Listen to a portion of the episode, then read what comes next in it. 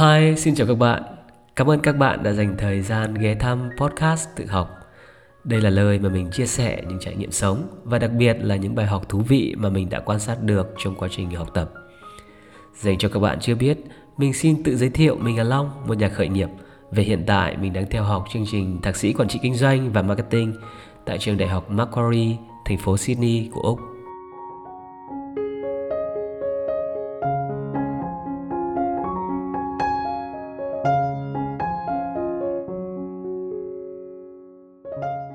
Trong số podcast tuần này, mình sẽ dành thời gian cùng các bạn tìm hiểu về một chủ đề vô cùng quan trọng đối với giới trẻ ngày nay. Và đây cũng là chủ đề mà mình lựa chọn cho kênh podcast này, đó là tự học. Đầu tiên thì chúng ta thử tìm về những thứ cơ bản. Câu hỏi là, vậy thì theo các bạn tự học là gì?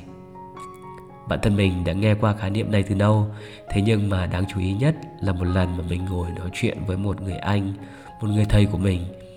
Anh là một podcaster, một người rất nổi tiếng trên YouTube. Thì anh có chia sẻ một ý là tự học đối với anh là một thứ mà anh rất tâm đắc, thậm chí là có phần cực đoan. Những thứ mà anh có được ngày hôm nay phần nhiều là nhờ tự học. Trước đó, mình cũng định nghĩa đơn giản rằng tự học có nghĩa là việc tự mình tìm tòi, tự mình tìm nghiên cứu, rồi tự học hỏi mà không cần đến sự trợ giúp của người khác. Cũng giống như các cái việc khác thôi, ví dụ như là tự rửa mặt, tự đánh răng hàng ngày, đúng không các bạn? Thì sau buổi nói chuyện ngày hôm đó, mình về và mình có ngồi suy ngẫm lại. Mình thấy rằng nếu mà chúng ta hiểu một cách máy móc như vậy thì chúng ta rất là khó để mà tiếp nhận và học hỏi, cũng như là áp dụng những cái thứ mới cho bản thân mình. Ngày nay thì chúng ta có Internet, có mạng xã hội, có YouTube. Đó là nơi mà chúng ta học được rất là nhiều. Mặc dù chúng ta không được chỉ dạy trực tiếp, thế nhưng mà chúng ta cũng đang học một cách gián tiếp từ những người khác.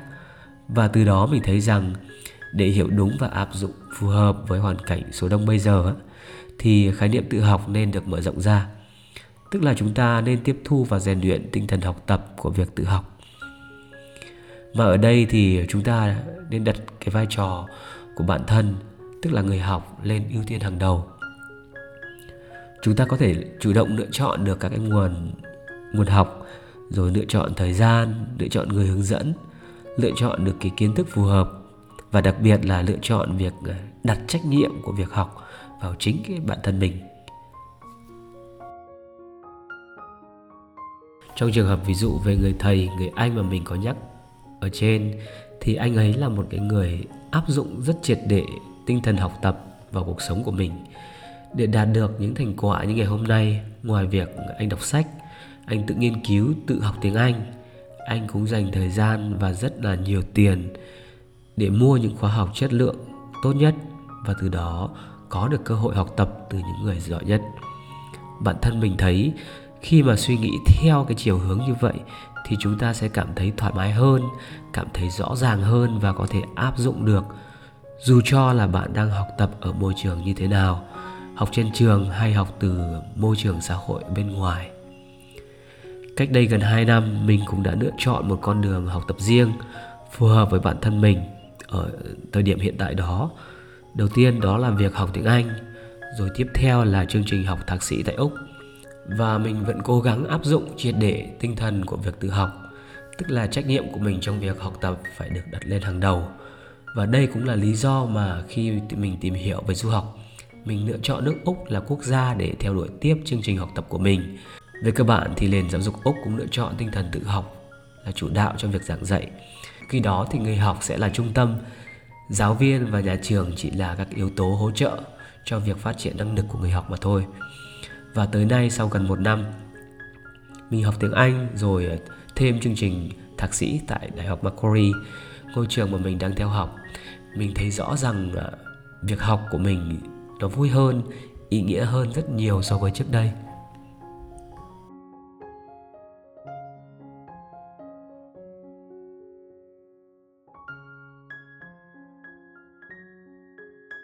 Vậy thì câu hỏi tiếp theo đặt ra sẽ là làm như thế nào để chúng ta có thể tự học một cách hiệu quả? Hệ thống lại thì đầu tiên theo mình là quan trọng nhất, đó là mindset. Chúng ta cần có một mindset mở để tiếp nhận những điều mới, những thứ mà chúng ta không biết. Có lẽ bạn sẽ hỏi rằng, vậy thì mindset là gì? Hiểu đơn giản ở đây là những niềm tin của chúng ta vào cuộc sống xung quanh mình.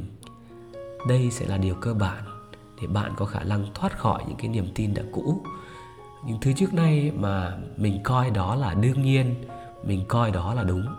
Chúng ta cần phải luôn đặt ra câu hỏi và đánh giá lại những cái niềm tin cũ. Như vậy chúng ta mới có khả năng thay đổi, mới tiếp nhận được những cái yếu tố mới. Thứ hai nữa cũng là quan trọng không kém, đấy là việc xem xét lại phương pháp học tập.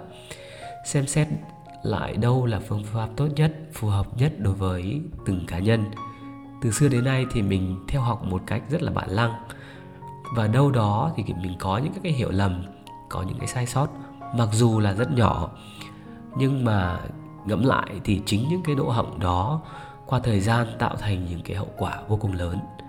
Ví dụ như là cái việc mà mình ghi nhớ rất là kém. Trước đấy thì mình nghĩ đó chỉ là một cái năng lực của từng người. Thế nhưng mà sau này khi mà mình học lại, mình có một cái nhìn khoa học hơn về bộ não. Và từ đó thì mình tìm ra có những cái phương pháp ghi nhớ tốt hơn rất là nhiều đối với mình.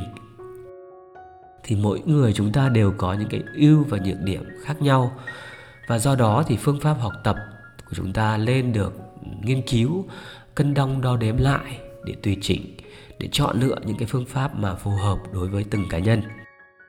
Thì đó là hai cái điều cơ bản mà theo mình sẽ giúp cho bạn tự học một cách tốt hơn, một cách hiệu quả hơn và có thể đi xa hơn trong cái sự nghiệp học tập của mình.